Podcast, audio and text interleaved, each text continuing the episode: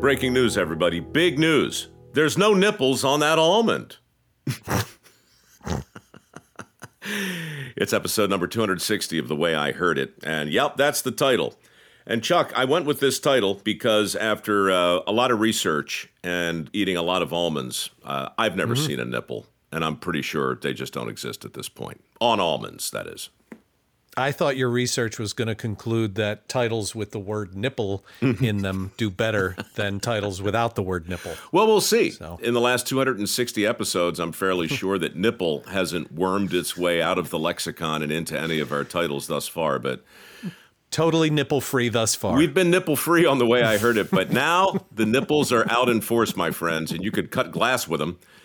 But you won't find one on an almond. I stress this because you can't get milk from an almond, and yet almond milk is a thing. It's a thing. They sell it. Somehow or other, milk has become the back half of a lot of hyphenated words. Almond is just one example of a thing you can't get milk from, but is nevertheless being sold as milk. Why do we care about this? Because our guests today are two of my favorite farmers in the whole wide world, Mike and Sue McCloskey, who I've known for years now. Met them on Dirty Jobs early back in the day. They own a modest little dairy farm up in Northwest Indiana. Modest little dairy farm. Yeah. It's one of the biggest dairy farms in the country at this point, and they are on the cutting edge of a great many things. All kinds of science, all kinds of technology, all kinds of environmental breakthroughs that are allowing people to plant crops without actually tilling.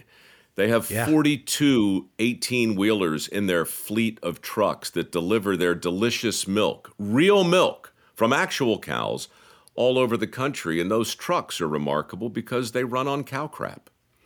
Cow crap? Yep.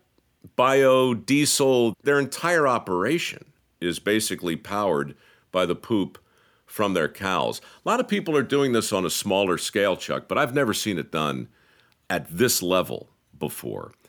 Look, a big part of MicroWorks uh, has been agriculture. A big part of Dirty Jobs has been modern agriculture. Farmers, in my estimation, are the last great generalists among us. They have to be really good at a whole lot of different things. And Mike and Sue are really good at a lot. Mike in particular, he's a scientist. He's a veterinarian. He's a generalist. He's a fixer. He's a visionary. And I wanted these two on because I wanted to hear from farmers about the environment, about the climate, about this crazy world we're living in where almonds and milk can show up not just in the same sentence, but in the same word. He's got a lot of thoughts on that as well. Their uh, company, Fairlife, makes unbelievably delicious milk, the kind of milk you used to get straight from the cow in a cold jar brought to your porch. It tastes great. It's high, high protein, low in sugar, and it's such a huge hit. I think Coca-Cola bought them a couple That's years correct. ago. Yeah. Yep. Anyway, this is a fascinating conversation because it's a success story, uniquely American, utterly agricultural, but also something comes up in our conversation that I didn't think we were going to talk about, but I'm really glad we did. There was a controversy Uh, over at Fair Oaks a couple of years ago in June of uh, twenty nineteen. And it was the kind of controversy that could have cost them their entire business because animal rights activists got onto the farm and surreptitiously filmed some farm workers mishandling some animals. Abusing. Yeah. I mean, it's just call it what it is. It was hard for me to watch. It was hard for, I think, anyone to watch, but it was devastating for Mike and Sue to watch because these two love their animals. They take their animal welfare very, very seriously. All of the employees at Fair Oaks need to sign essentially a pledge vowing to report any kind of abuse. They have all sorts of systems in place, but they're a big operation, and of their many, many employees, four or five of them turned out to be bad actors. And they were caught, and the footage got out there. And what Mike did in response, I thought was kind of brilliant. We wind up not only talking about it, but talking about it in detail, because these two farmers put together what I think was a masterclass in crisis management They handled right. the situation. They got it behind yep. them. And I think there's a lot to be learned from it. I mean, were you surprised by some of what you heard? Yeah, I was. I mean, I saw the video that Mike did right in the wake, on the heels of it, less than twenty-four hours later. And uh, he took full responsibility for everything and said, you know, geez, we didn't think we needed to have, you know, cameras watching our employees. We felt like we could trust them more, and, and apparently we couldn't. So that's all changing. It's a very instructive lesson on a whole lot of different levels. But in the end, it's a story that very nearly killed the business that wound up making it much stronger. So we talk about that, and we talk about some breakthroughs in modern agriculture, and you're going to love them. They're the real deal. Mike and Sue, they made a better glass of milk, a better bottle of milk, and confirmed something that I've long suspected, which you may have heard too. There's no nipples on that almond.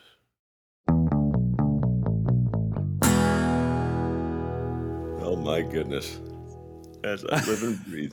Hey, please tell me I'm not going to be drinking alone. Well, I have my Brickhouse nutrition container that's supposed to be full of some sort of healthy green thing, but I'd be happy to put some Noble Tennessee whiskey in there instead. Oh my God. So disappointing. Hey guys. Hey Mike. Hey Mike. How are you? Fantastic. Thank God we have Gus here, because uh, we would have been completely lost.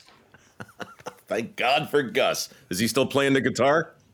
Gus is still playing the guitar. In fact, Gus just wrote, you know, Jack got married uh, two weekends ago, and Gus wrote the most beautiful uh, father-daughter dance song. He tore it up, Mike. Did he really? Oh, yeah. He tore it up. It was, it, it's an amazing song. It really is something. Everyone just was uh, in tears and in laughter and in joy. It was just something, something to see. Well, I love it. If he's still around when we wrap this up and there's a guitar handy, bring it in here and play a few bars. As long as it's an original. Yeah, no, it's original. When we wrap this up, we're going to close with uh, your song. Okay. To bring a guitar there. Yeah.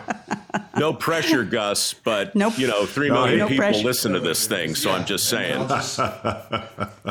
Could be one of those opportunities. You never know. You guys can negotiate the pay on that. All right. Okay. Yeah. Oh, he's my nego- God. He's... Now Gus needs an agent? Tell him to call Mary.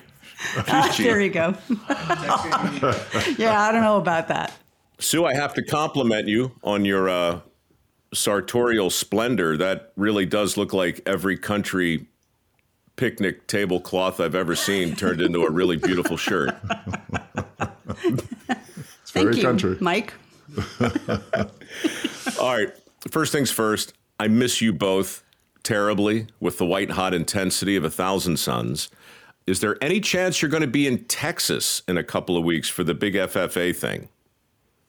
No, oh. no, no. We weren't planning on that. No, it didn't, it didn't work out this year. I'm there. I'm impersonating a keynote speaker at the big F F A oh, thing. Yay. Great, Texas. Yay. great, great, great. So, yeah. I remember when you did that in Indianapolis. Yes. Was it Indianapolis where you did it? Well, yes. I did. Yeah, I yeah, think yeah, that yeah. was two thousand eight, maybe even two thousand six. When did we meet? Was it two thousand six? Yeah, I think it was right after you did that is when we met. But I want to say that, uh, what is uh, our friend from the chicken industry? Chad. Chad set that up with you at the F F A, or he was at the F F A and met you there. And I don't know if we had met before or not. I can't remember what came first, but they were very close to each other. The chicken or the egg. Yeah. Chuck, what was happening back then basically was Dirty Jobs was just kind of getting started. Yeah, I think it was your third or fourth season of Dirty Jobs, because I, I, I know you were out. Yeah. Yeah, it had been on long enough for you guys to have seen it and for your kids to have liked it. And for you to... Oh, all right, let's get it straight. For Sue to sit there Saturdays all day long watching Dirty Jobs. And then everyone else had to sit with her and watch. It was so. Troy and I who... Yeah, like, Troy and you are the just, ones we, that really... We found really it and then we just started... Yeah, we just... Went back we, on we all the seasons. Yeah. So you right. helped program the early years? Yeah, we set the did. bar for wow. all the shows afterwards. uh, I believe that. But that was all, we set the bar off camera. Yes. They set the bar. Oh, believe off, me.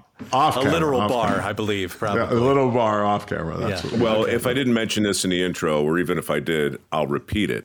This was a precarious time for Dirty Jobs because even though the show was a hit, farmers were having a difficult time inviting a show called Dirty Jobs. You know, a crew with cameras on a farm is not a thing that most farmers relish. But the show had been on long enough for Sue to form a favorable opinion of me and our show. And so, too, did Chad Gregory, a guy that was in the chicken part of the business. So in that same year, Dirty Jobs got a chance to visit two really incredible operations. And the feedback on those shows was great. And the F F A saw it, and then they invited me into their world. And I began to get a much better understanding of just, first of all, how disconnected so many people are from their food. Mm-hmm. And secondly, how misunderstood and how difficult it is to be a farmer in the twenty-first century. And so Dirty Jobs, at that point, suddenly the floodgates opened and we were on farms all over the place. But Mike, honestly, I don't even know how much of this you remember, but the night I met you, one of the first things you did was you handed me a scalpel and let me assist in a cesarean section on one of your cows. I mean, people should know you're a doctor, you're a veterinarian, but that level of trust with cameras around was one of the most amazing things that I'd ever seen. And to this day, people ask me about it. So thanks. No, that was a great experience, Mike. I still remember when, when our veterinarian, we had asked him to do the C-section and you and I were standing there and he said, you know, I, I'm just, I'm not going to do a C-section on camera. I don't dare. And just not going to do it. And I said, okay, well then I'll do it. And you turned to me and said, well, do you know how?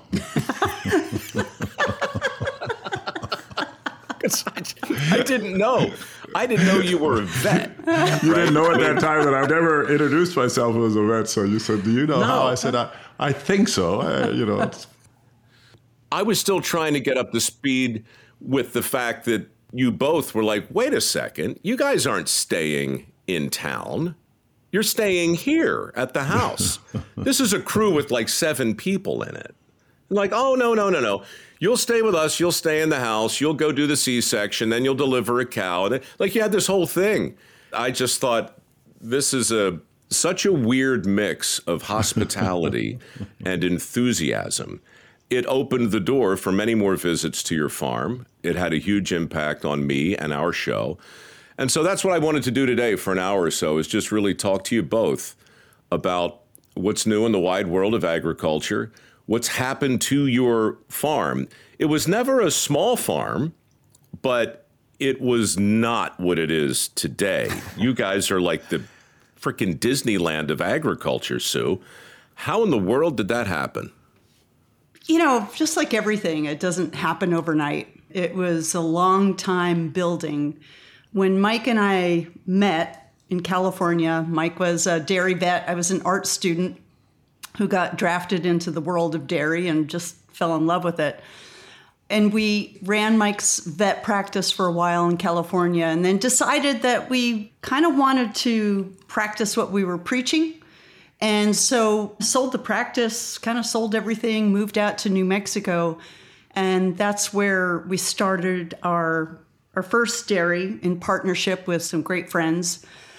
And because I didn't come from an agricultural background, I mean, I grew up in the suburbs of New York City and New Jersey.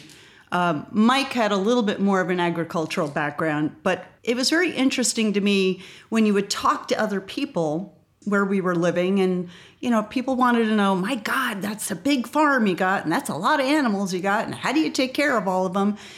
And so you start talking to people, you start inviting people out, you start having your kids' kindergarten class come out.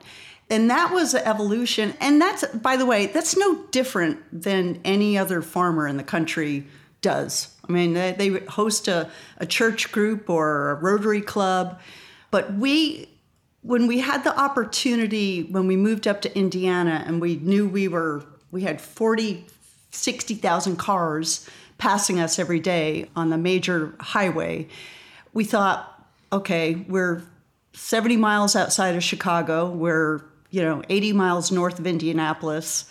Within a, a radius of a few hundred miles, there's a significant population. forty-two million. And we had an opportunity that we could open the gates and, you know, let a lot more people in and have those conversations about what it took to feed our neighbors, our families, our, you know, our town, our country, our, the world. You know, what does it take today to really sustainably produce food for the rest of us so that you guys can sit there and podcast.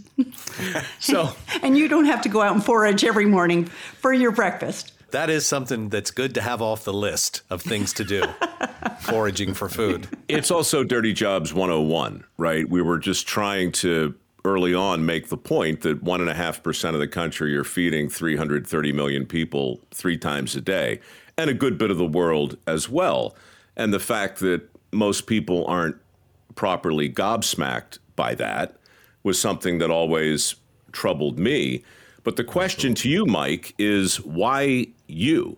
I mean, there are plenty of farmers out there who just put their head down and try and build their business and don't even wander into this minefield of media and P R and cameras. You always seemed interested in in making a case for the farmer while at the same time building one hell of a farm. And I'm just wondering, when did it occur to you that that was going to be part of the uh, the mission? I feel that disconnect, you know, it's been around since the eighties and probably seventies. We started our first farms in the mid-eighties. So to know that, you know, back then, two or three percent of the population was feeding everyone, and to start hearing stories that weren't true about what we were doing really woke up in me the desire to communicate. I could see the need even back then that as we continued to evolve, there were people that were against what we did, and they would use those weapons to be able to discredit us. So understanding that, uh, I thought it was very important that we start sharing the real story. And I do have a science background through my veterinarian career, and, I, and I'm a big believer in science. So I felt that it was important to do it, you know, from a science one oh one basic way of communicating the truth, the transparency, and the concept of constant improvement to me was incredibly important. One of the areas that I've always believed in is if we cannot justify our practices in the public arena, if we can't explain them properly, then we better consider changing our practices. And you need to test that. You need to go out there and really, you know, because you, unfortunately in the farming community and other professions or businesses, you end up speaking a lot to yourselves.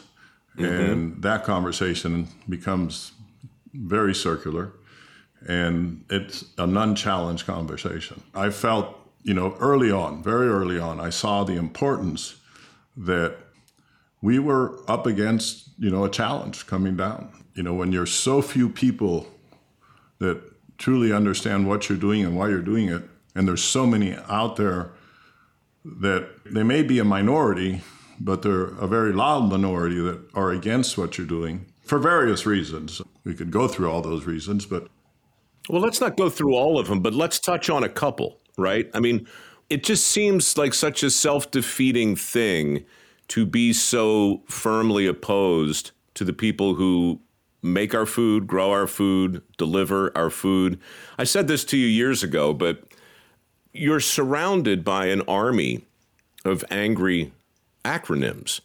There's the E P A, and there's OSHA, and there's PETA, and there's H S U S, and a lot of well-intended organizations that, when you put them all together, I don't think most people truly understand the hoops that you guys have to jump through.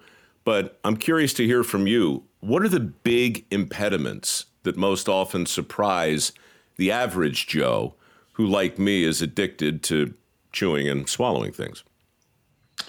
You know, I think um, that the different style of diets is probably the one that I would bring up first. And, you know, I obviously have nothing against a vegan diet. I think there's people that physically may feel better on a vegan diet, or at least believe they do. And therefore, you know, I'm all for that.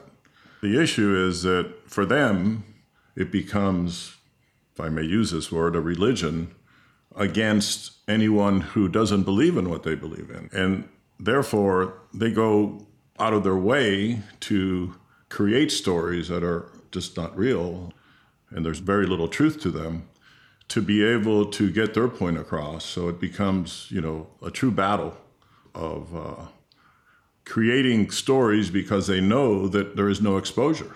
Mm-hmm. And people will believe anything if it sounds kind of logical, and you can make up a lot of logical stories if you're left alone. So the lack of that challenge is what I saw initially as something that, you know, we need to be aware of, and we need to start getting our story out there to make sure that these type of people don't, you know, don't achieve their goal. If it was up to them, they truly would like to see every animal protein that's being produced wiped out. So then you get these other groups you mentioned that get incredible support, financial support from a very few. And then they have influence actually on governmental groups that are making decisions. And so unless we really get out of our our own shell and open up our doors and be totally transparent and understand, again, I think it's very important that if we as farmers in front of the public arena in an open, honest discussion can't convince people that our practices are for these reasons, we have to reconsider how do we adapt our practices to be able to continue doing what we do. I've found that because we have hundreds of thousands of people every year visit our farms, I'm not afraid of that. I believe that we can explain our practices, and the majority of reasonable people understand them very well and are grateful for them, grateful for the care to the animals, grateful for the care to the environment, and grateful for the nutrition that we produce every day and the hard work that it takes to do it. So I think it's been a very successful venture for many, many dairy farmers and other animal producer farmers to, you know, take on this challenge. And it's, you know, more and more every day, Mike, thanks to, I think, the efforts that, that Sue and I did initially and other farmers that followed our practices of opening up and, and understand that we got to get out there and tell our story. And to do that, Sue, you've got to assume risk, right? I mean, there's risk in everything. Nobody ever built the kind of business you guys have today. But the challenges are one thing, but what are the real risks, Sue, that come with this kind of growth? I mean, you basically launched a new brand, Fairlife, right? Bought by Coke. Mm-hmm. I mean, it's, mm-hmm. you did it. You actually made a better milk and you knocked it out of the park. You did it. So, I mean, where does the risk lie now? The risk is your, is your reputation.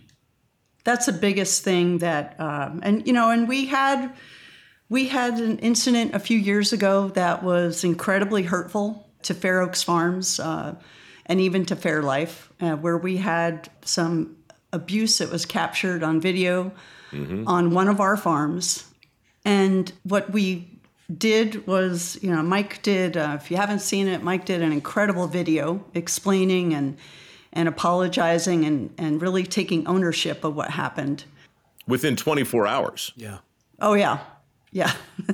No, I remember. Um, no, no, look, just to help the listeners who might not be up to speed, this was in June of nineteen, right? twenty nineteen. I saw the press. I called you immediately, and you weren't around. Apparently, you were busy taking other calls. But by the time we spoke... Just a few. By the time we spoke, a couple days later, I said, look, Sue, I can't imagine what you and Mike are feeling, because I know that footage would probably made you as sick as could be. But I said, look, I've already started to write something for Facebook. I'd like to say a few things about my experience on the farm. And you said, don't. Don't get near this. Don't touch this. this has the potential to end us, and it could end you. And I hadn't thought of it in those terms, but you guys came face to face with what could have been the end of the whole thing. That had to be an extraordinary, extraordinarily difficult day, week, month, year. I mean... Yeah. yeah. It was, and first of all, you know, we thanked you for... for your very, very generous offer. But again, you know, we realized how divided and divisive and how much, uh, you know, how much anger was out there. We just appreciated support. That was the best thing. Sure. Because we needed to own it, which we did. There were an incredible amount of people who supported us through that time. A lot of, it was a lot of C E Os and within the industry, you know, came to Mike and gave them their moral support. But it was interesting because as hurt as we were, as hurt as our family was, what got us through that was what gets you through any crisis, right? The first thing, it's like it's like being in a car accident. The first thing you do is you look around at all the people you care about and you say, are you okay? And that was our family, that was the workers at the farm, that was everybody involved with Fair Oaks Farms. Are you guys okay? And from there, then we started to, you know, implement all of, just all of the same values that we've always had. Mm-hmm. Okay, like, how do we make this better? This happened, it's ours, it happened on our watch, but how do we stop this from ever happening again? And not only just to us, but to, to anybody in the industry. And it was through that time that it was a good couple of years that it really took to get people's trust back. It was answering phone calls. It was, you know, writing back emails. It was just being as honest as we could with anybody who cared, whether it meant sitting on a phone call with somebody describing the ways that they wanted to, you know, take care of your children for you, uh, or whether it was someone who was genuinely interested in knowing, well, what are you going to do about it? That was what got us through, was actually really connecting with people, being transparent about it, and then strategizing, how do we move forward out of this with making the industry better? Yeah. I think, Mike, that I was very proud of everyone close to us at the moment. I think our response was truly a natural response of who we are. The first thing that we immediately did was take full responsibility. I mean, those animals did suffer, without a doubt. That uh, truly just broke our heart to see those animals suffer that way. And it happened, as Sue said, under our watch. How exactly did it happen? Like I shared before, and I continue to share with anyone who asks, it doesn't matter. I'm not ever going to get into that, because there's a lot of things that happen when you are big and you put a target on your back and you represent an industry that people that don't want you to succeed, but it doesn't matter. What matters is that it happened. And it proved to us that we needed a lot better training, a lot better education, a lot better monitoring, and a lot better surveillance. I want to come back to the surveillance in a second, but I want to tell you, too, that I watched the video you put out the next day, and I immediately breathed a huge sigh of relief. I don't have a crystal ball, but I knew that you guys were going to be okay, because, Mike, I'm not just blowing sunshine. That was a masterful six and a half minutes of owning responsibility, not making a single excuse, putting forth a series of protocols that you had resisted prior to that. You didn't want to put cameras any more than a cop wants a, you know, a body camera. It goes to trust between employer and employee. And I know you guys didn't want that, but the footage was undeniable. Your response was not only blazingly fast, it was humble, and it was real, and it was authentic. And I thought, you know what? There's so much reasonableness and humanity in this, and transparency. You guys are going to be fine. The world's going to have to spin, because the footage is what it is. And isn't it ironic, going all the way back to the day we met? Really, the very first thing we did was conduct a cesarean on international television, on camera, when your own vet wouldn't even do it. We did it. And the trust and the friendship that came from that, in some weird way, I think informs what we're talking about now, because it doesn't matter what's in your heart, right? Your employees, I've seen what they have to sign. It's a document pledging to report any kind of abuse. You employ thousands of people. But to your point, none of that matters. And you immediately said, that's it. We're putting in cameras, never on our watch again. So smart move, good move. I don't know if there was some P R whisperer in your ear, but if you followed your gut, man, that was a good thing to follow. You know, that's such an interesting comment because, yes, uh, you bring in the P R people, like you hmm. know, and the initial suggestions were kind of like, don't make that video. Yeah, it was Sue and Jackie and Gus and myself, and I kicked everyone out of the room, and I said, I know what we're going to do, and I had a chance to bounce it off, off them and said, hey, this is what is the reality. You know, the support was overwhelming within our group. So there was no doubt that that's why I say it was truly natural. It was truly who we were, right? We've always believed in honesty and transparency. And that's what the people deserved after watching that video, honesty and transparency. And like you said, I mean, not only taking full responsibility, but how are we going to fix this? What are we going to do to make sure it never happens again? Our animals deserve our protection, and that's our responsibility, and it's what we believed in all our life.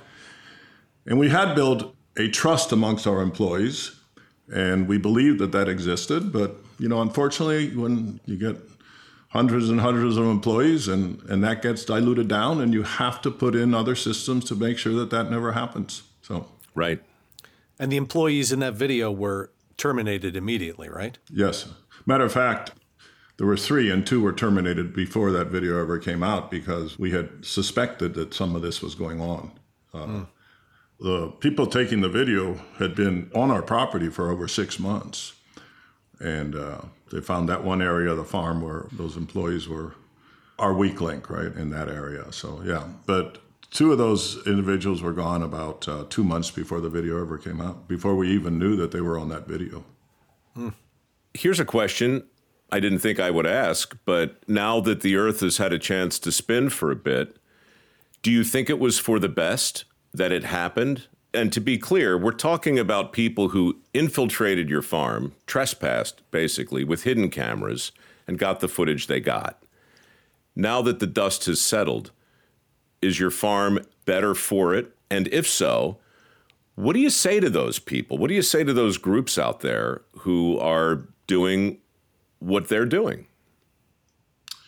You know, that's a really complex question, as you know, and I appreciate you asking it because it's something that I've probably asked myself a thousand times. And I have to say yes. For me as an individual, as a person, it was uh, life-changing. For me, it made me a, a lot better person, for sure, without a doubt.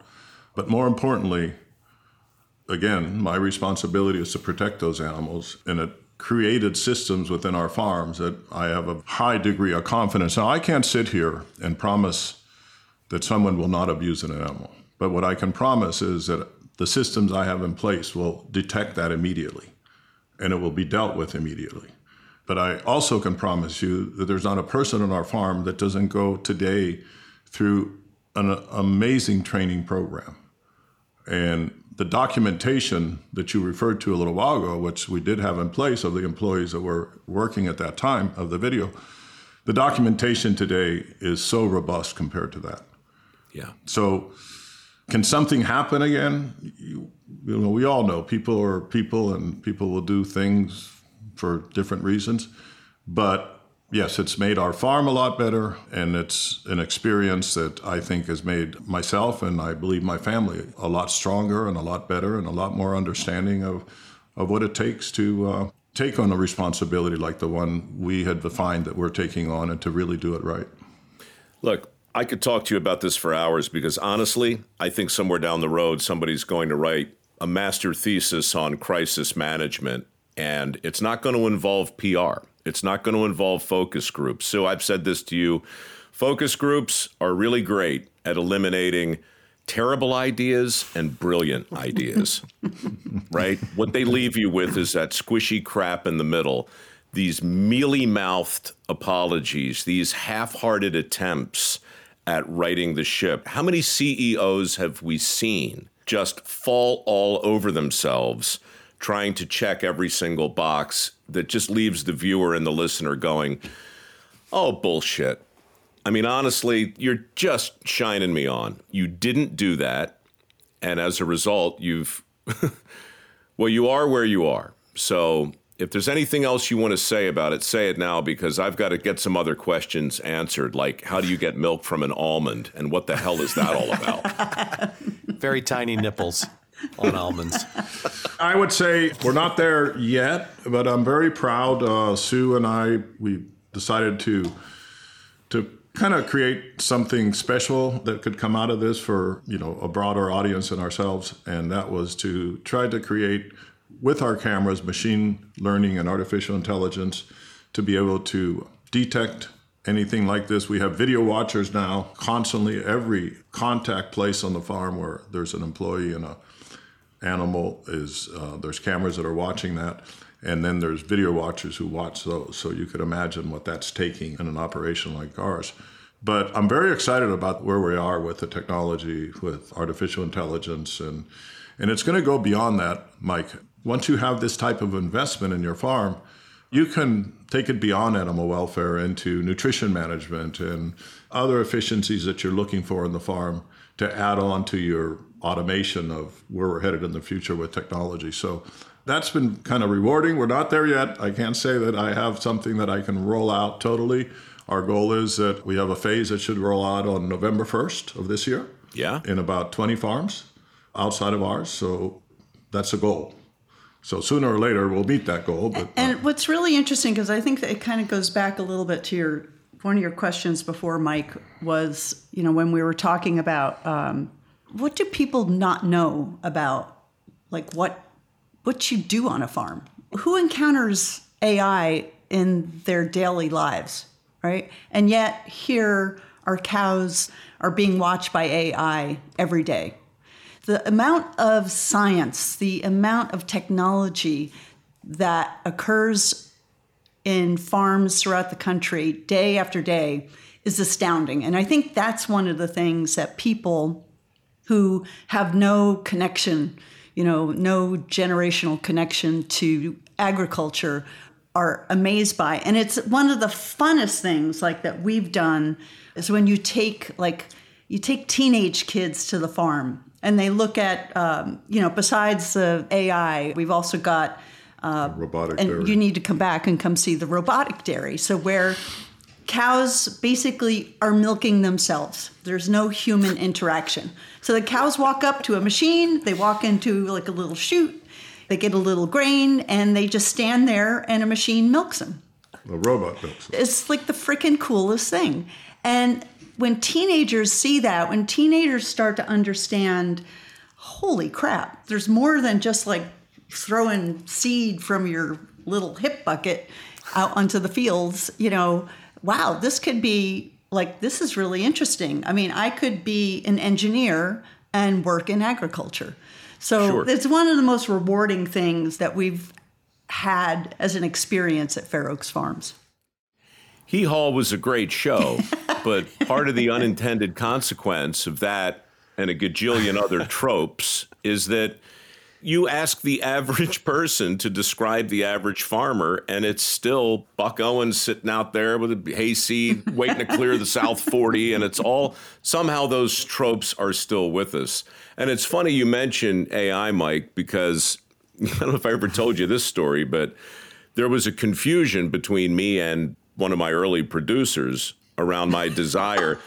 Discovery wanted a show on A I, and I, I'm like, great. Because I got a big idea for A I, and they're talking about artificial intelligence, and Wait, I'm talking about artificial intimidation. Yes. Yeah. So now we've come to the point where I have to ask, Sue, is it possible that A I is watching as humans conduct A I on, on the cows. The A I every day, is watching every day. The A I. The A I is watching the A I. Unbelievable. It's very meta. We've finally come full yeah, circle. Yeah, the whole meta thing, Mike and I kind of crack up about. He's still yet to see WALL-E, the movie. And oh, yeah, yeah. I, I keep telling him, we're going there. That's that's exactly where we're going. If you got robots milking cows, look, I don't know what the next show's going to be. Uh, Dirty Jobs is back. I'd love to come back, really, just to We'd see to up you. close, you know, and really close the circle once and for all on all of that. It sounds pretty great.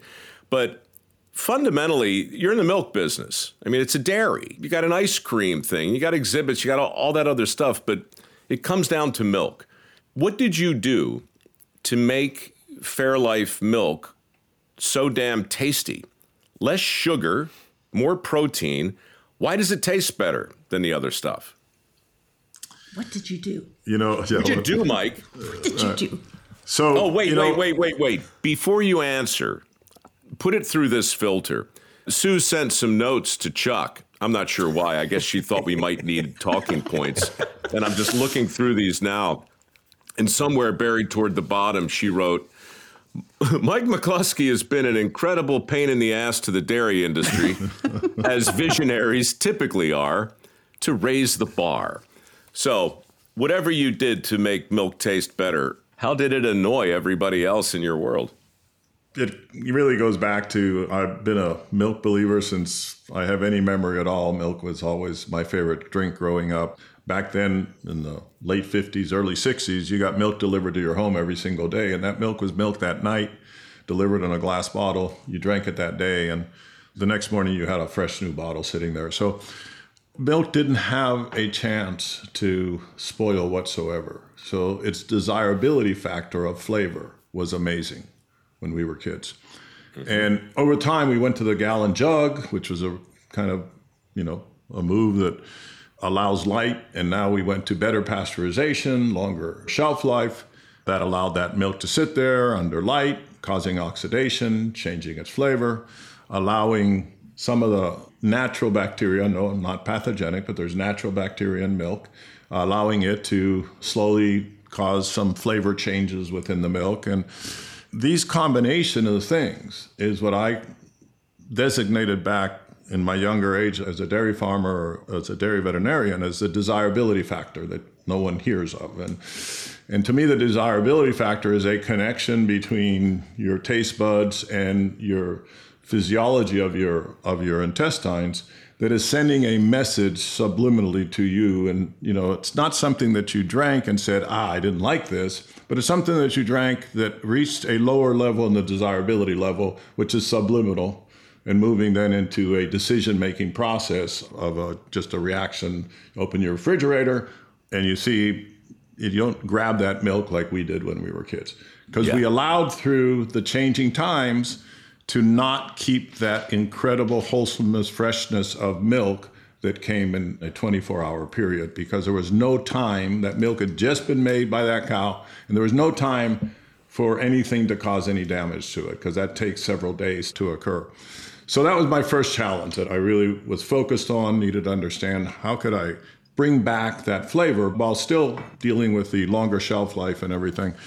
So the other side that occurred to me in the early nineties, you know, I do have a studies in nutrition through my veterinarian practice. I've always enjoyed nutrition, and I enjoy human nutrition very much as well. So I became a big student of this whole revolution of sugars and and eliminating fats and increasing sugars in the nineties, and what that was doing to all of us, and and the importance of protein that we totally overlooked in that whole process in the nineties. So I became a big believer in protein, a big believer in low sugar, a big believer that fats were good. So when I looked at nutrition in general, what better nutrition than milk, when every mammal that's born creates every cell in their body from only one thing for whatever time period, and, and human, be it a year or two, they don't consume anything else but milk, and every cell develops from that. So how do I want to replenish my cells later on in life, as they're, you know, we're constantly replenishing our cells? I want to use the same vitamin mineral combination that naturally in milk, other many micro compounds that are in milk that have, you know, tremendous positive influence. And I want to use that protein because the amino acid profile of that protein is just an amazing amino acid profile that has been specifically made for mammals. But at the same time, milk had lactose in it, which lactose is the sugar of milk. And, you know, it's not high, high, but there's more lactose than protein. So I wanted to figure out, how do I reduce the lactose? And then there's an issue of lactose intolerance for a lot of people. And lactose intolerance is not a light switch. It's not either you have it or you don't. There could be different levels and progression of that. So with that philosophy as well, I, then I tried to put all that together and say, okay, how do I change milk and meet all of these different attributes that I want to meet? Obviously, I needed a better type of packaging that would not allow any degradation because of oxidation and light. I needed to have a highest quality of milk at the farm level that you can possibly do, and you experience that with us of all the work we do to have very high quality, like many dairy farmers do in this country today. So very focused on quality to start out with. And then I had been exposed to membrane filtration in the eighties, in the late eighties, because of some well water issues that I had. And I got an education. I educated myself really well in, the, in membranes back then. And it just happened to be that through those studies, I learned the different molecular sizes of these membranes, and that there was a membrane that fit in between every one of these ingredients. So the, the water in milk, the mineral vitamin in milk, the lactose in milk, the protein in milk, and the fat in milk. And I went from smaller molecular size to larger on that description there. And there was a membrane that fits in between each one. So I thought, haha, if I can separate out the lactose, if I can separate out the protein, keep the vitamins and minerals and concentrate them up, concentrate the protein up, reduce the lactose, I'm in good shape. But I'm going to take a little bit of the sweetness away from milk, which is that great flavor. So what do I do? Well, it happens to be that lactose, although the same amount of carbons as fructose or glucose or galactose sugar, has only twenty-five percent of the sweetness. So if I could convert the lactose into glucose and galactose, because it's just a bond that keeps them there, if I could break that bond and convert that with a lot less lactose, I could bring back all the sweetness. So I reduced the lactose by about, you know, seventy percent. And then I added the lactase enzyme. And what I left there, I turned into glucose. And that brings back the full sweetness of milk. While at the same time, we doubled the amount of protein and vitamins and minerals and calcium, magnesium, everything. So we were able to keep the sweetness, improve the body, because protein brings a lot of body. So your mouthfeel is just fantastic. Protein mm-hmm. has a great flavor in milk, so it increases the flavor even more. And I've always loved whole milk. We sell two percent in skim, as you know, but fats are good for you. There is just no doubt. I mean, every year we're learning what I believed back in the nineties, you know, that the mistake was trying to eliminate good fats, and milk fat is a good fat. So by having that full combination and protecting the product in the right type of packaging and starting with the highest quality of milk by making sure that our cows were in environments that were very safe to them and that they were extremely clean and milked in a very clean process, we ended up with Fairlife milk. And that ain't something you're going to hear on Hee Haw. No, that ain't Buck Owens. That ain't Roy Clark. There's a lot of science going on. Actually, the thing I really take from it, Mike, two things. First of all, whatever, your milk tastes better than any milk I've ever had. And two, have I been saying intestines wrong my whole life? Intestines? Intestines. Is it intestines? No, no, no intestines no. Good. That's his, Sue that's, says that it, this is my husband. He has two second languages. That's my Spanish coming through. I like it. Intestines. It makes it all sound rather continental, you know. Sue, what the hell? Almond milk. Why does my partner, Mary, always order almond milk now? I tell her that's... Oh, what's I know. What's the matter with that girl? Look, I told you. She's not... I mean, she's very, very, very smart. But when it comes to food, I I tell her, you can't get milk out of an almond. But she's like, no, I'm not so sure about that. I'm like, I'm sure. Yeah. So anyway, She's in Greece right now, but if she were here, I'm sure she would appreciate a cogent explanation. Are we seeing all these bizarre milk alternatives because, to Mike's point, the milk that we remembered is not so easy to get anymore, and we're concerned about fat, maybe unjustifiably so? And is it just a bunch of marketing hoo-ha? You know, first of all, I agree with you about Mary. She's a brilliant lady. I'm going to have to have a sit down with her and kind of go through yeah. all this. Please. Um, an intervention, an almond intervention. Yes.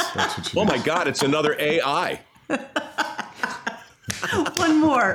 One more. And we can do that while a cow's being A I'd while the yes. A I is watching. And we can watch it. This will be great. All at one time. All at an one time. Almond intervention. That's a T-shirt if I ever heard one. I think there's a lot of a lot of things at work, which, you know, even as Mike was explaining about the reinvention of milk and how we just were so dogged in our attempts at trying to bring good milk back, bring the best of milk back. Yeah. Because there were attempts starting from the eighties, right, about, well, just look at the food pyramid, the old food pyramid that we used to have. I mean, my Lord, you know, what a disaster that created for our country today. Well, it was perfect. It was just upside down. Exactly. Exactly. So, yeah, eat butter, people. So there was that, right? So don't drink whole fat milk. You can only drink skim milk. Who the hell likes to drink skim milk? No one. Chuck, no one. No. No one likes skim milk, except Fairlife skim milk because of the amount of protein in there. It actually, like Mike was talking about, that mouthfeel. Fairlife skim milk is pretty good, but I still won't drink it. Just no. So well, what's the point if the fat is good for you? You know exactly. what I mean? It exactly. is. That's why that whole food pyramid is now, you know, now it's a plate. It's not a pyramid. We've moved to the plate concept, and hopefully we'll evolve to just to something else. I don't know, a glass. A parallelogram, a rhombus. Trapezoid. I'm always fond of those. So it left the fact that milk just was oxidizing fast. The fact that milk just did not taste like it used to taste when we were kids and got delivered milk fresh from the farm from last night to your doorstep. The fact that there was this whole, you know, anti-animal protein crusade going on, you know, the fact that there's a lot of money thrown behind alternative milks, being thrown behind alternative meats. There's a lot of people trying to get rich by that. And add on the environmental side. I hope we get a chance to talk about it. Yeah, the whole fallacy of, you know, that it's just not sustainable and blah, blah, blah. All of those things pushed people into thinking, okay, by drinking almond milk, I'm doing better for my body. I'm doing better for the planet. Well, none of it's true. Yeah. Wake up. I'm sorry, but you're not. The worst thing is, you know, when you see, hey, you're an adult, make your own choices. We feel like there's a potential of happening is that we're going to see a generation of kids being raised without the amount of calcium that they need, without mm-hmm. that protein building blocks for their bodies. That's going to be an issue, just like the food pyramid issue of the of the sixties and seventies became an issue of obesity in the nineties and two thousands. The same thing, I think, could potentially happen with children who are not getting the amount of complete proteins that they need to be able to grow to be healthy adults. I mean, just think about real quick, the children in the world today who live in poverty levels, what are they not getting? They're not getting nutrition. What's happening to those kids? That's just like a crying shame and just a sin is that those kids are not able to grow up to their potential. You look at the amount of stunting that happens in a lot of the third world countries today, and it's all because of nutrition. And here's something that's so readily available that a family in Ethiopia can have a goat, can have a cow, and to be able to feed their children and maybe sell enough milk to bring some income into their family. There's a whole elitist attitude that we have in our country that we think we know we're the best, what we think is the best for the world. Well, go have a conversation with a farmer in Africa who could have crops if he used G M O seeds. Go talk mm-hmm. to a family in India who are dependent upon their livestock. To me, that's like the bigger overall argument that we need to have in this country about bashing animal proteins, because it's so relevant to the rest of the world. It's so relevant to how we evolved as humans to where we are mm-hmm. today, that how can we do a one eighty today when that's the way civilization evolved? Mike, people have written books. There's so many books out there about food, about nutrition, about the environment. Five authors come to mind right now. I'm not going to mention any of them, but I'm sure you're familiar with them. I'd like to hear from you guys in no particular order, but Norman Borlaug saved, what, a billion lives? Billion with, lives. Billion lives with G M Os. If you don't know who Norman Borlaug is, Google him. Nobody has saved more lives ever Never. than the guy who created the thing that is now basically public enemy number one in many circles around food production, around modern agriculture. So if you would, things like free range, things like organic, talk a little bit about the words we always see on the packages that sell stuff, and whether or not there's any actual utility in that, and whether or not the climate or the environment are actually benefiting in some way. Let's take organic, for example. And it's a known fact that nutrition of organic milk, if I can just stick with milk for this example, the nutrition of organic milk and the nutrition of what let's call it conventional milk, there's absolutely no difference. I mean, this is a known scientific fact. No one can dispute. And we're involved in organic dairies because we have people that we sell a lot of milk to, large chains of supermarket that have asked us because they trust us if we would do their organic milk as well, because they have mm-hmm. a clientele that does organic. And so we have true comparisons side by side. And resource-wise, Mike, it takes twice as much resource to produce the same product. So if you put the world today, we have a serious problem to be able to meet these growing needs over the next thirty years. And we could be at a tremendous deficit under the best practices that we know. We may be under a deficit. If we were to say that we're going to go to organic on everything, we need to go find another planet to be able to produce that type of food, which, you know, is just not going to happen. So sure, if someone wants to eat organic, you know, again, I'm, I'm, just like I said, I don't have a problem with a vegan diet. But don't tell me that conventional is wrong just because you believe in organic. That is not true. Absolutely not true at all. And Mike, if I may, don't lecture farmers who, well, in your case, I think your entire fleet of trucks at this point. Yeah, this is what I want to hear about. Yeah. I mean, last time I talked to you seriously about this, it was over a decade ago, and you were this close to converting all of your trucks to the point where they could run on cow crap. That's conservation. That's environmentalism. Real yep. environmentalism. Where yep. are you in that process? And yeah. So that was a very successful process. You know, we started that in two thousand twelve. We actually partnered with Cummins Engines to create these engines. There was only a nine-liter natural gas engine, and uh, we needed a twelve-liter to carry an eighty thousand pound load of milk. All of our milk leaves our farms on tanker loads that are six thousand gallons. So the total weight truck and milk is about eighty thousand. So you need a twelve-liter to fourteen-liter engine, and we created those engines in a partnership with them.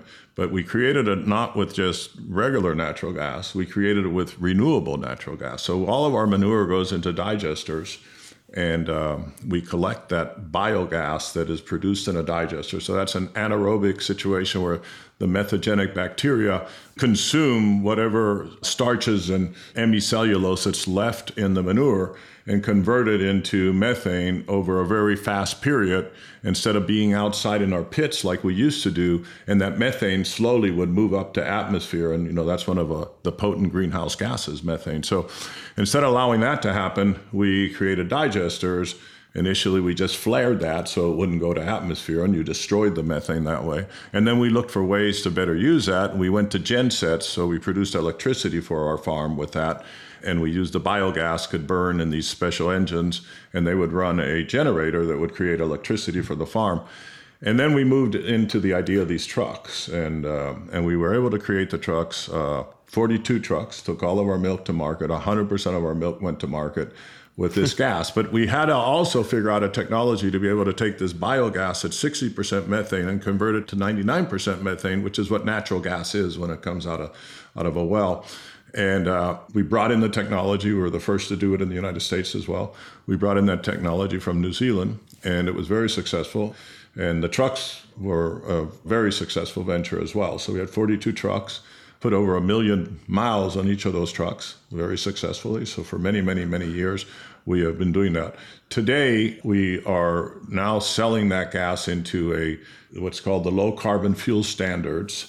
All of it ends up in trucks, but not necessarily in our trucks only. So it goes beyond that now. So we've grown that quite a bit. And that's a California project. But right now there's legislation in about... Thank you, California. Don't mention it.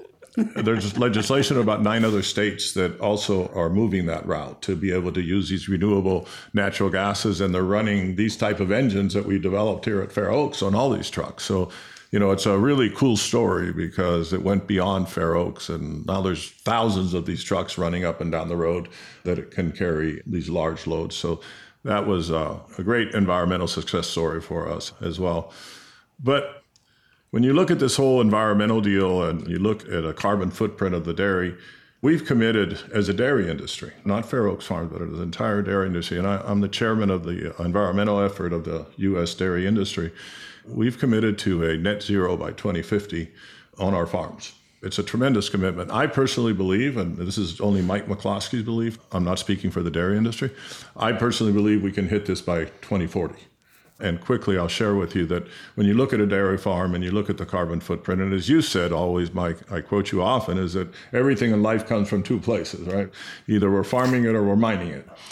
And when you look at, at a life cycle assessment of any product, you find that seventy percent, give or take ten percent, is at the source. Where did it start? It's either you're producing that carbon footprint at the mines or you're producing that carbon footprint at the farm. So seventy percent of the carbon footprint of a gallon of milk from uh, cradle to grave happens at the farm level. And it divides into four major areas. One is the farming. The farming practices itself produces about a third. The other one is manure, which we shared about the digesters, and we eliminate one hundred percent of that one third. And the other one is this belching. A lot of people say farts. ninety percent is belching, only ten percent is farts. It's the other end, people. It's the other so, end. So let's get that straight. It's yeah. not the farting. But it is a belching, and that methane is going to atmosphere, and that's about thirty percent. And then there's ten percent left, which is the fourth part of the dairy, which is the energy side. You would think the energy side would be huge, you know, the electricity side and the fuels that we use and everything, diesel and gasoline and others, and the natural gas that some farms would use. But it's very small compared to the heavy load that the manure, the methane, the belching, and the farming practice, which has nitrous oxide releases, which is a very potent greenhouse gas as well. You know, there's very little C O two, a lot of methane, and some nitrous oxide in our farming practices. We have initiatives that we're working on on every one of these to take it to net zero and beyond. We will sequester through practices such as no-till and cover crops, never open the ground. And we will be not only eliminating that thirty percent that comes from farming, but sequestering carbon. Sorry, Mike, how do you never open the ground? What does that mean, no-till? In our normal practices, we go with big old disc into the farm, you know, after every crop and open it up and move the dirt around. And that's a practice that, interestingly enough, the University of Purdue in South Dakota years ago, in the late sixties and seventies, and continued the work through that, they are the ones that drove the concept of no-till. There was really no reason to be doing all of this. and we in America did not adapt that because, you know, we love our big equipment. We love uh, our fertilizers. We love all this. Any reason to get that big green tractor out there on the field. But I've been That's informed. America. People love to drive That's tractors. Yeah. You know, the, the people that uh, that really adapted it well, for example, is Argentina. I've been in farms one after another, hundreds of thousands of acres. The ground hasn't been open in thirty years, Mike, with continuous crop production. And it's called a no-till practice. And you drill into the ground and you're opening up a very small, and you're covering it immediately as you go in there. And you use a combination of crop rotation with cover crops during the winter, and the different root structures continue the aeration in the ground. So you're breaking up that way. It's just the proper way of farming. And you bring back the biological life within soil in a way that is impressive. So you start decreasing your inputs. You drop your fertilizer needs by thirty, forty percent after four or five years of no-till. So, and by the way, Mike, how bad, because I don't want to understate or overstate it, but, you know, headline news, price of gas, price of diesel, I get all that. The price of fertilizer, the availability of fertilizer, most people don't quite comprehend the impact that those two things can have on the cost of their food or the existence of it. Fertilizer tripled this year for us. Tripled. Jeez. So, you know, impressive. And to know that there's practices out there that could, over time, you, you start no-till, it doesn't happen the first year, the third. It's a process. You got to build the soil back up. So at times you may be starving it a little bit from the way you, your older practices. But once you get that biological life back in there in full force, it is amazing what starts happening. And then you decrease. So you got to have that little staying power and be willing to, you know, put up with that to be able to get over the hump. But the hump is three or four years. And then from then on, the no-till practices. And farmers will tell you, and I'm sure people will hear this and say this immediately, that there's all these different reasons why they can't do it, or I can't do it, and they can't do it. You can do it. And it's a practice that you'll see grow tremendously here in the United States over the next fifteen years. And it will sequester carbon. It will eliminate uh, the emissions we're having now, and it will sequester carbon. And carbon's going to have a tremendous value. And this is a source of income sure. for all farmers.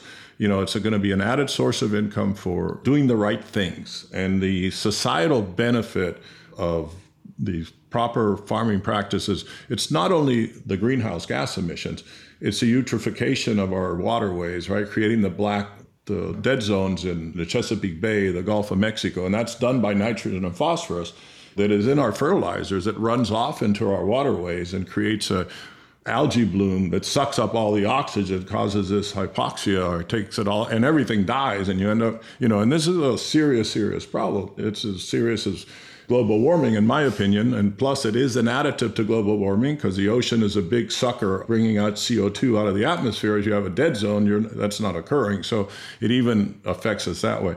So these practices will reduce that in an amazing way. You know, talking about fertilizers, uh, another technology that Fair Oaks Farm has been intimately involved in, in developing together with a small group that Sue and I are part of, two other owners. It's called a, a BarCore, and this product takes our manure coming out of the digester after we've created all this energy and eliminated the methane that was going to atmosphere from the manure. And we create three products, Mike.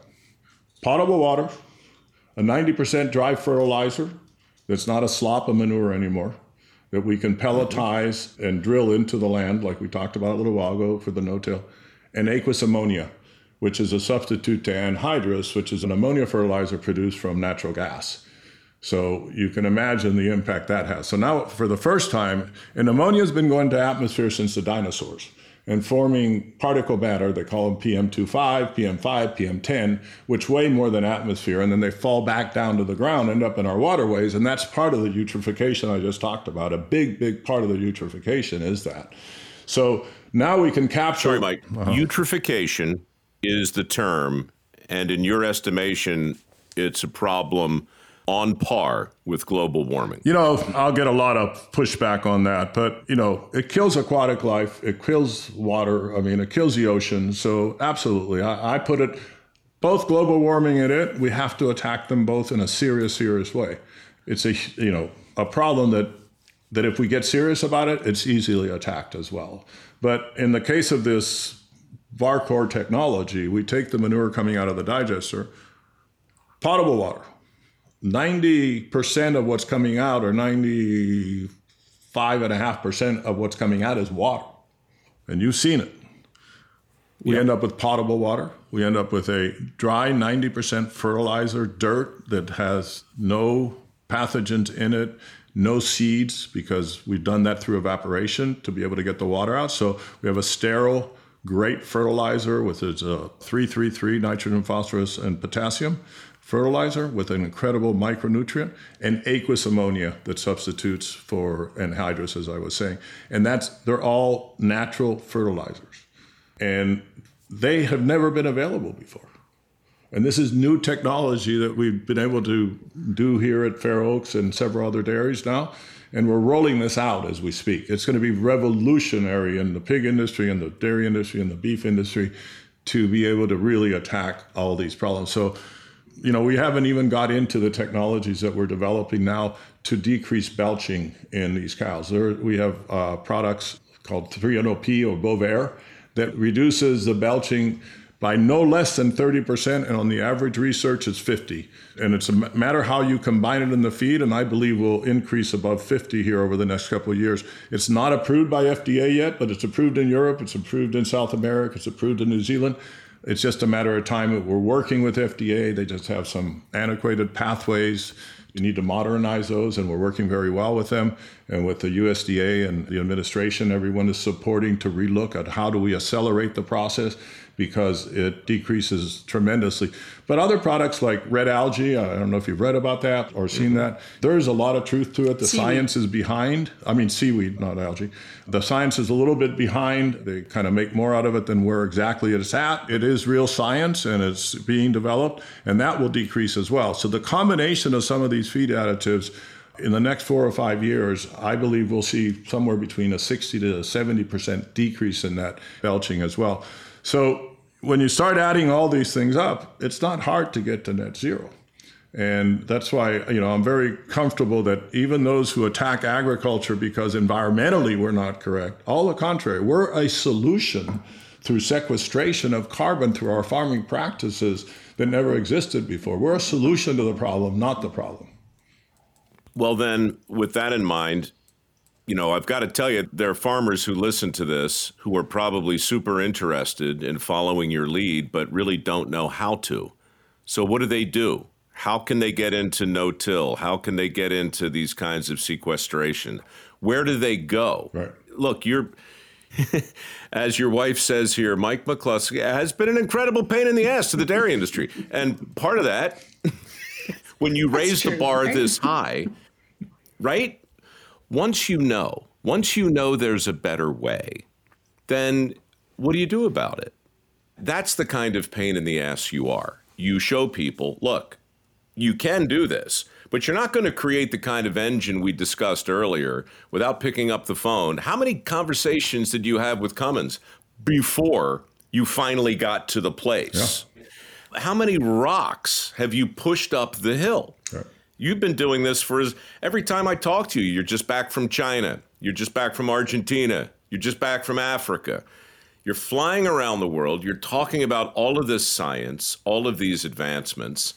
And right here in this country, we still have, I think, a pretty big chunk of the population growing our food who aren't where you are. So how do they get there? You know, our Grant Land universities are still the best institutions in agriculture in the world, without a doubt. They're, unfortunately, they, they've been strapped for cash. It's not like in the eighties and the seventies where we had probably the best extension system that you could dream of. I mean, it was phenomenal, right? But the knowledge is still there, and we as farmers need to reach out to them and do a better effort, because unfortunately, like I just said, the extension isn't what it used to be, but it, it still does a great job with the limited resources, unfortunately, that these universities have today. But your industries, so the dairy industry, the beef industry, the, we have great institutions within our industry that represent this for us. And we just got to join in to, in our case, it's D M I. The beef industry has three great organizations that do the same. So the poultry industry is the same.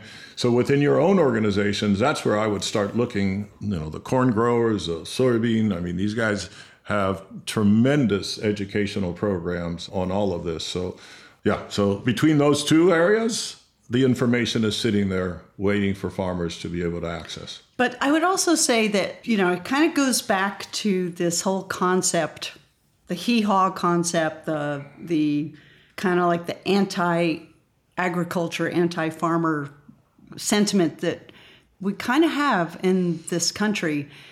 And the more exposure that we can give to kids who are in that period of life where they're kind of trying to think about, all right, where do I, either I have skills, where do I go, or I'm about to enter some higher level of education, where do I go? This industry is just incredibly ripe for the picking, and that's what we need. Yeah, it is. It's, that, that's so true. That's uh, it's so exciting what we're going to be doing in the future. Mike. And anyone who cares about climate change, anyone who has uh, about our waters, who wants to, who's concerned about, you know, how do we ensure that everybody on this planet can maximize their potential through nutrition? Like, there's a job for you, man. That's where, you know, whether you're going to go to a welding school, whether you're going to go to an engineering school, whether you're going to be, you know, a research scientist, agriculture is, it's kind of interesting because we've been the basis of evolution, but it's also the next great frontier. You know, our leading partners in the Cedron technology, which is the people that I went to, they're aerospace engineers.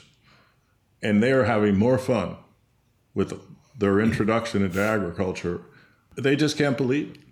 And these are companies that have two hundred fifty engineers that, you know, and twenty of those are dedicated to this technology on agriculture. They just can't get enough of it. They're fascinated with where it's headed. Yeah, that's why I wanted you guys on. Fundamentally, the stigmas and stereotypes and myths and misperceptions that surround your industry are manifold. And there's no way anybody could have listened to the last hour and a half of this conversation oh God. Are you and kidding? concluded... Yeah, hour and a half. Time flies with me, Sue. I've been telling you that for years. There's just no way. A little Sambuca helps, too. A little Mike. Sambuca wouldn't yeah. hurt, by the way. It kind of tempers it a little bit. Sue and I and Mike all met one evening after shooting on their farm. We wound up in a hot tub out back, and somebody brought a bottle of black Sambuca. Somebody.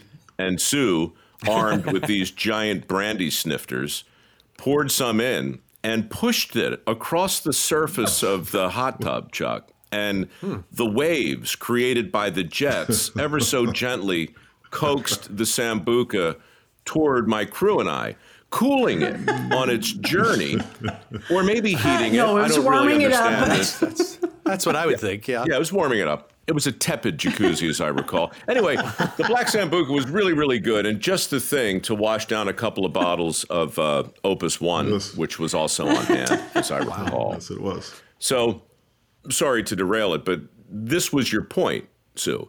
We just got like five hours of science distilled real quick. I know there's no way we can cover it all, but the headline is, I'm just going to repeat it.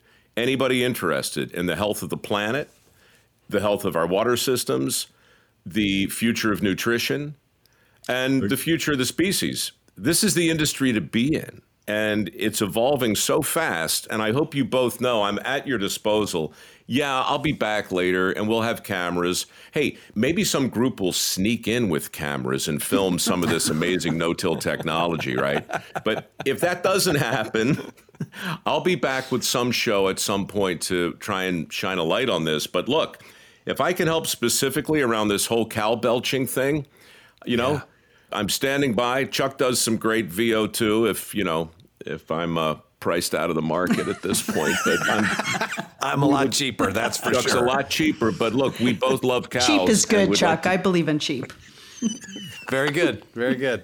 Frugal. I like to consider myself frugal. Parsimonious. There you go. But look, Is there anything you guys didn't say that you want to before I officially thank you and let you get on with feeding a hungry nation? I just think it's been a great conversation because we hit the care for our animals, the amazing environmental quest that we're on, that I, net zero is a reality and beyond with eutrophication and others. You know, the nutrition we hit very well. I think the impact that farming has, uh, and dairy is probably one of the bigger ones, in rural America is incredibly important. We didn't touch on that. I just think that rural America is such a backbone of this country, always has been, and uh, and will be. And will continue to be, right? And farming is a driving force behind that. So, you know, that... Th- Demographics don't lie. People aren't flocking from the heartland to run into the cities. That's not happening, you know? Yeah. I'm not a futurist, but when I look at the technology that allows us to have this conversation right now, and when I look at the way people are working more and more from home, suddenly you don't have to be in the big city to land the big job. No. I read somewhere, Sue, the other day, I think Kansas City, Missouri was just rated one of the greatest places to live and work because most of the people moving there aren't working there. They're just living mm-hmm. there. Right. right? Yeah. I think there's going to be an enormous reversion to some kind of mean. And I think that mean is going to involve growing food in a more responsible way and doing it in parts of the country that some of our uh, fearless leaders have been busy flying over. Right. It's nice to live in a place where you can look out your back door and and see for a long ways. It's a good feeling. Uh, and, and Indiana is just on fire right now. It's so cool to see because we're a state that's uh, as invested in agriculture as any agricultural state, but also we've embraced the whole tech sector as well. It's a really, yeah. it's such a cool balance and an awesome, really one of those leading states now in the nation. But Mike, just to put a final cap on things, I just want to say, first of all, thank you for always being a friend.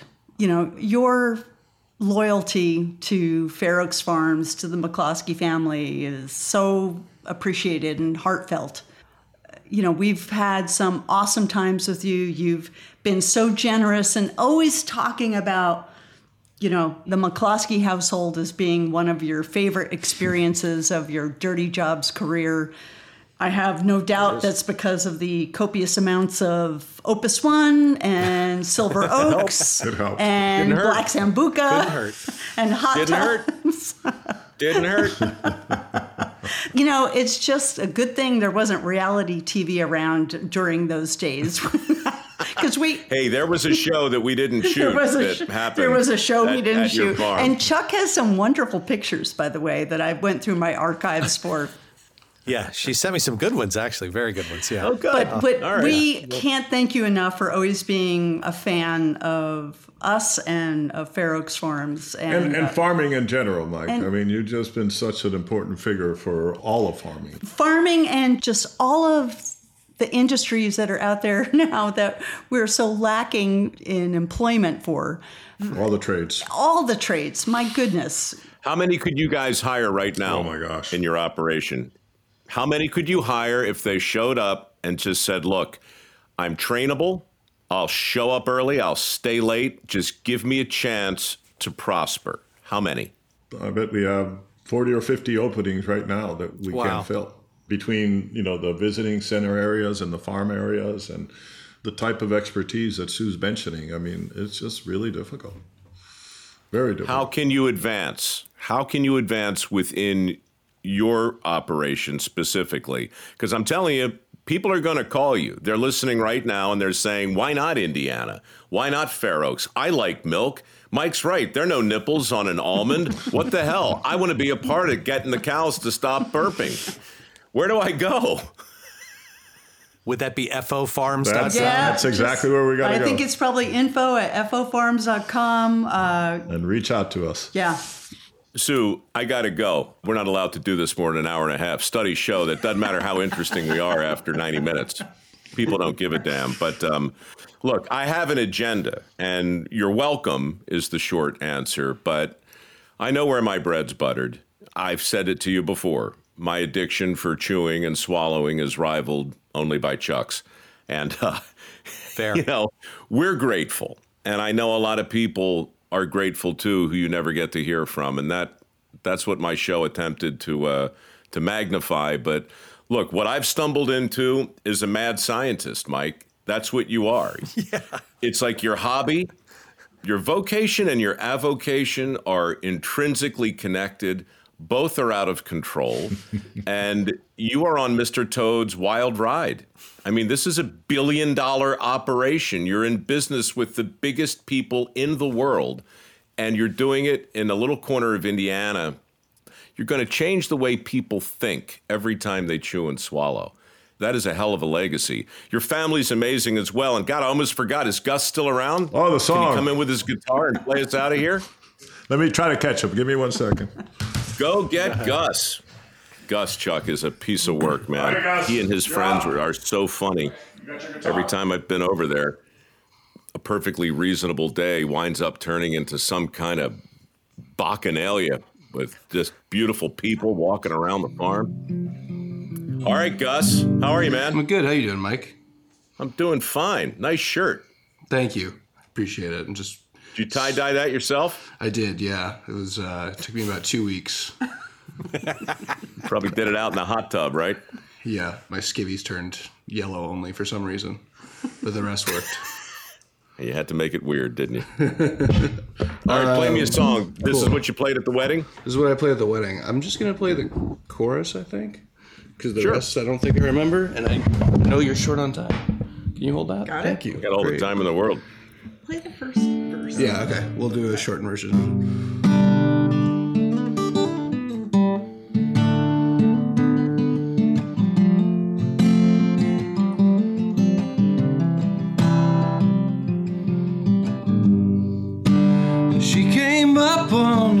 Road, riding her horse through those fair oaks. She wears the pants now in her home. We watched her in the corn grow, find a good man she calls her own. But there's one thing that we know, she's her daddy's daughter. Everything he taught her is right there in a white dress with a smile across her face. And I'll tell you there's no other that he'd hold above her. He can't believe that she's so strong and with her mama's grace. She's her daddy's daughter. She's her daddy's daughter.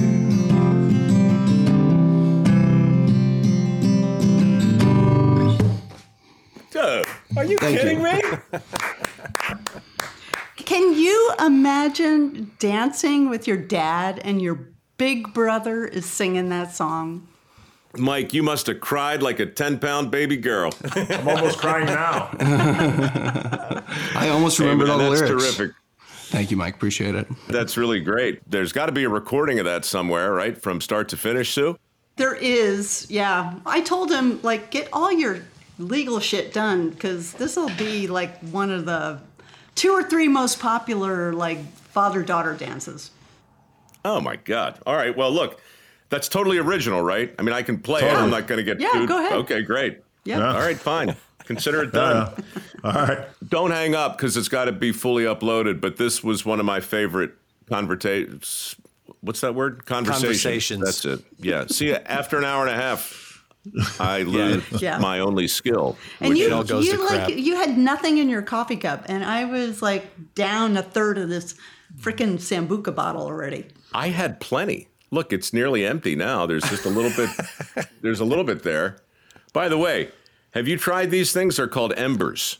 Oh my God! Again with the ember. I figure if I keep doing it, I'm going to get a deal with ember. There's going to be no need to get a deal. I You're giving try, me advertisement for free. I want to try a bottle of your whiskey bourbon. Noble, yeah, Noble, Which Noble Tennessee whiskey. whiskey. I'll get you a bottle. It's ninety-five proof. It's Tennessee oh. whiskey. It's smooth. It's named after Tasty. my pop. People That's seem so to like cool. it. Yeah, very oh, yeah. simple. Good. I'll get a bottle out there. Toot sweet. I'll trade you a bottle of that for some of that Fairlife again. God, there you go. Stuff. Anytime, buddy. I love it. Nice to meet you both. Appreciate it, guys. Chuck, love it you. was it was Thank awesome you for making the time. Love you too, Mike. Thank you. Chuck, all right, pleasure. Guys. Come visit. Thank you. All right. I'll all see right, you tomorrow. When you leave a review, which we hope that you'll do, tell us who you are. Tell us who you are. And before you go, whoa, whoa, won't you leave five star, five lousy little